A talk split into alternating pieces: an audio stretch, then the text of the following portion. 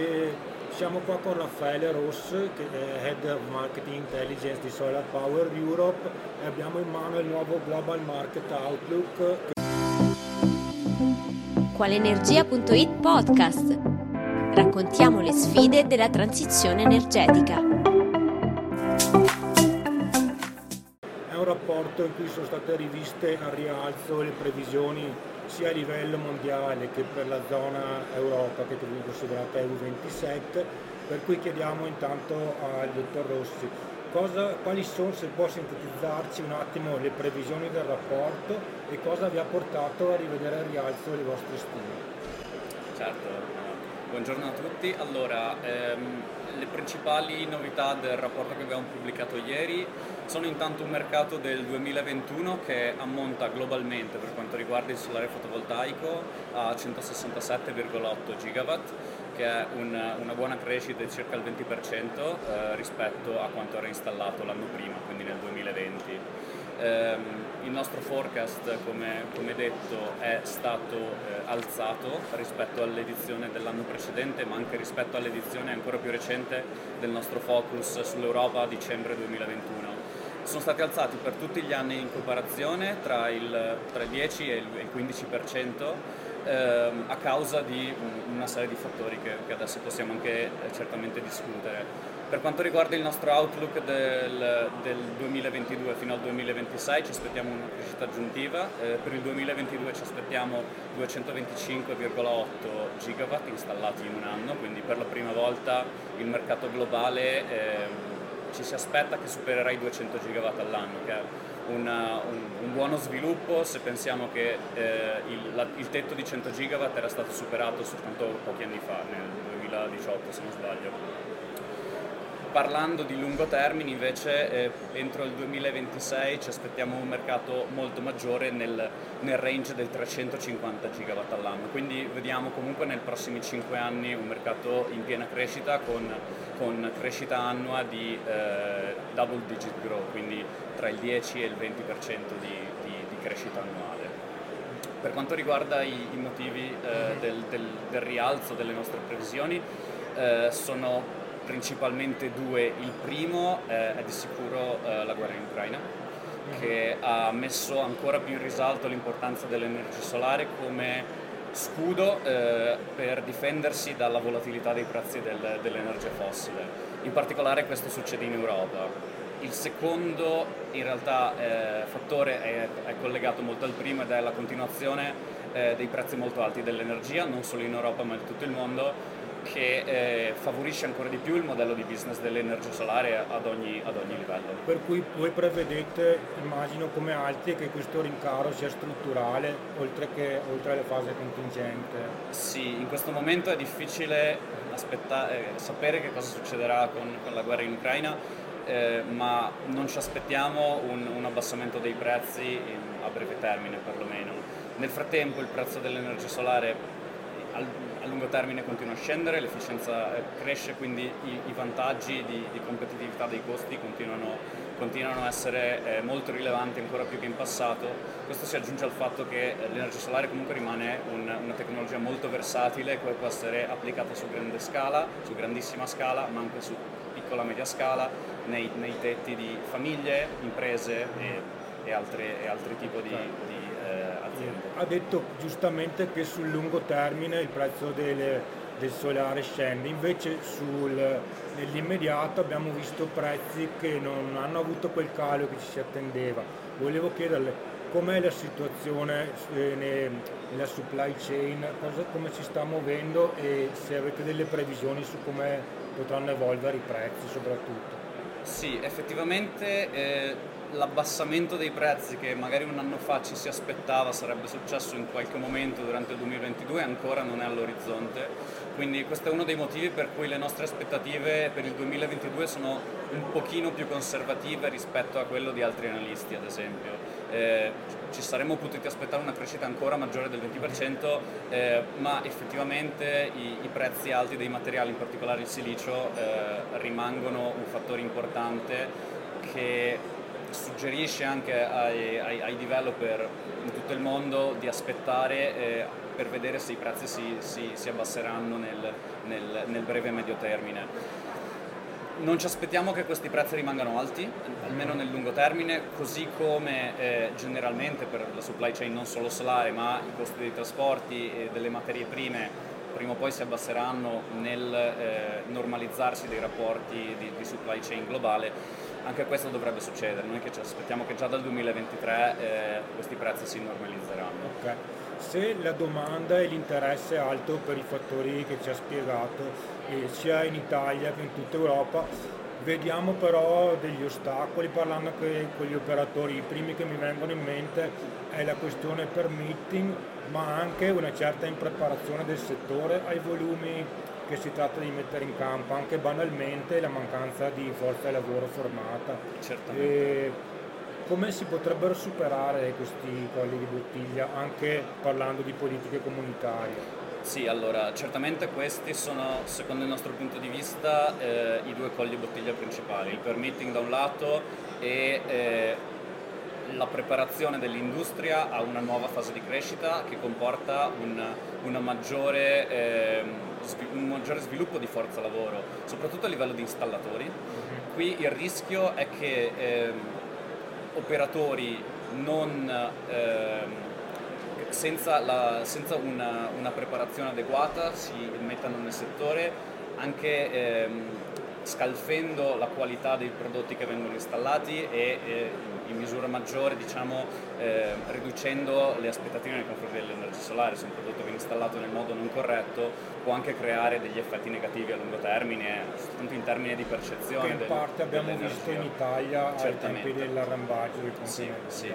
Ehm, a livello comunitario, eh, beh, adesso per quanto riguarda soprattutto il livello di permitting, eh, noi ci aspettiamo che nel, nella Solar Strategy che, che, verrà pubblicata mercoledì prossimo, 18 maggio, eh, ci saranno delle misure eh, per risolvere questo collo di bottiglia che probabilmente è il maggiore, almeno nel breve termine. Repower EU eh, ha guardato all'energia solare come una delle soluzioni più, più veloci, più rapide per eh, disintossicarsi dal, dall'energia fossile proveniente dalla Russia e, ehm, e il permitting ovviamente è, è, un, è, un, ostacolo a questa cosa. Tra le cose che ci aspettiamo sono delle misure che diano dei tempi massimi di, eh, di, di tempi di autorizzazione per, per i, parchi di grande scala e eh, in aggiunta identificazione di aree to go, quindi queste, queste, aree particolarmente disegnate per lo sviluppo di energia solare, che hanno tempi ancora più brevi eh, come tempi massimi di autorizzazione. E questo dal nostro punto di vista può produrre de, de, delle accelerazioni piuttosto rilevanti per quanto riguarda il permitting. Dal punto di vista invece del, delle competenze, delle skills, ehm, quello che la Commissione europea sembra avere in mente è includere eh, questo tipo di, di, eh, di, questioni all'interno del Pact for Skills e, e quindi tentare di sviluppare assieme all'industria un, una maggiore eh, conoscenza e identificazione delle, delle grandi possibilità lavorative sotto vari punti di vista in realtà quando si parla di energia solare si parla di installazione, si parla anche di ingegneria, di costruzione, si parla di soft labor, quindi anche commerciale, eccetera, quindi le, poss- le potenzialità lavorative dell'energia solare sono piuttosto ampie. Noi abbiamo fatto uno studio eh, l'anno scorso che guardava al- alla creazione di posti di lavoro nell'Unione Europea e abbiamo calcolato che circa 300.000 posti di lavoro sono creati all'anno dall'energia solare e eh, nel 2030 con le, con le, politiche ambiziose che ci aspettiamo vengano promosse dalla Commissione europea potrebbero superare il milione di posti di lavoro, quindi stiamo parlando di un, uh, un, fattore piuttosto importante nel, nel, posto di lavoro europeo. Okay. Tornando un attimo alla solar strategy che aspettiamo per mercoledì prossimo, poi nel concreto dal punto di vista dell'operatore attivo in Italia, che ricadute potrà avere sulla normativa nazionale, per cui sulla sua vita lavorativa e in che tempi secondo voi? Allora, la Solar Strategy eh, da un lato eh, vuole accompagnare Repower EU, quindi avere eh, azioni nel breve termine e dall'altro eh, sviluppare degli obiettivi, delle ambizioni verso il 2030. Quindi a mio modo di vedere ci saranno impatti sia di breve che di medio e lungo termine. Um, per quanto riguarda l'azione di permitting, noi abbiamo già visto qualcosa a livello italiano con il mhm. decreto semplificazioni. Uh, in Italia il caso del, dei ritardi nel, nei, nelle procedure amministrative è piuttosto grave, uno dei più gravi in Italia e in, in Europa. Um, quindi eh, ci aspettiamo che un, un, ulteriore incentivo da parte del, dell'Unione Europea possa facilitare soprattutto a livello regionale eh, l'identificazione di queste go-to areas ehm, e, e, e, facilitare insomma, lo, lo, sviluppo eh, di, di, parchi solari anche perché eh, al momento quello che vediamo specificamente in Italia è una buona ambizione da parte del governo ma difficoltà del mercato stesso a causa di questi colli di bottiglia di, eh, di, di contribuire al, al, raggiungimento di questi obiettivi. Okay. Per cui restando sull'Italia, eh, ho visto che nonostante le ultime novità positive per il settore che accennava, penso ad esempio alla cosiddetta Solar Belt, alle norme di semplificazione introdotte con la conversione del decreto 17 del 2022, e nonostante l'interesse ci sia, la previsione vostra è, cioè la, la, valutazione vostra del supporto normativo è nuvoloso. Per, per, per gli ascoltatori il rapporto suddivide le prospettive di un mercato tra assolato, nuvoloso e coperto. E, e anche nelle previsioni di crescita ho visto che se non sbaglio nel, anche nello scenario più ottimistico e prevedete un massimo di una ventina, 21 gigawatt nei prossimi 4 anni se non sbaglio. Per cui anche nella migliore delle ipotesi siamo lontani da quei famosi 60 gigawatt che secondo anche associazioni di categoria italiane come Elettricità Futura sarebbero possibili semplicemente sbloccando la questione permitting. Sì, eh, certamente. Intanto una cosa importante da sottolineare è che anche se domani fossero facilitati eh, e, e, molto incoraggiati i parchi di grandi dimensioni, comunque si tratta di progetti che ci mettono un certo periodo di tempo per essere costruiti. Eh, senza dubbio in questo momento abbiamo classificato l'Italia come nuvolosa, eh, non nel senso appunto delle ambizioni del governo che rimangono comunque piuttosto importanti, ma per lo status attuale dei lavori speriamo, ci aspettiamo che questa, questa, nuvola se ne vada già dal prossimo anno. Eh, il problema è che al momento quello che abbiamo visto nel 2021 è uno, un, un paese membro come l'Italia che è l'unico tra i suoi colleghi di grandi dimensioni in Europa che non ha raggiunto lo stato di eh, mercato che ha installato almeno un gigawatt. Polonia, Francia, Germania, eh, ma anche Olanda, eh, Spagna, eh, Turchia stessa, eh, nonostante le, le, difficoltà finanziarie, hanno tutti installato più di un gigawatt. Quindi allo stato attuale del mercato vediamo che ci sono dei problemi. D'altra parte già dall'anno prossimo ci aspettiamo che questo livello gigawatt sia raggiunto, non è il livello di, di, ambizione di cui abbiamo bisogno ancora, però sta di sicuro eh, andando nella direzione giusta. Per quanto riguarda ottenere e raggiungere gli obiettivi del 2030 si tratta di 50 gigawatt installati in aggiunta a quelli che ci sono già esistenti.